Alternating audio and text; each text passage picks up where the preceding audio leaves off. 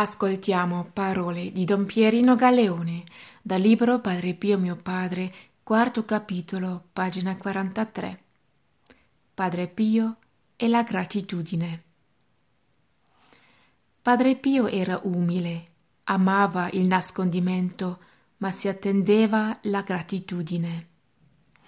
Un sacerdote, suo figlio spirituale, da tempo verificava che dopo aver amministrato l'unzione degli infermi, l'ammalato guariva perfettamente. Dopo circa un anno, trovandoci insieme col padre, quel sacerdote riferì in pubblico ciò che gli accadeva e come per inciso ringraziò padre Pio. Questi prontamente rispose Finalmente ti sei deciso a ringraziare.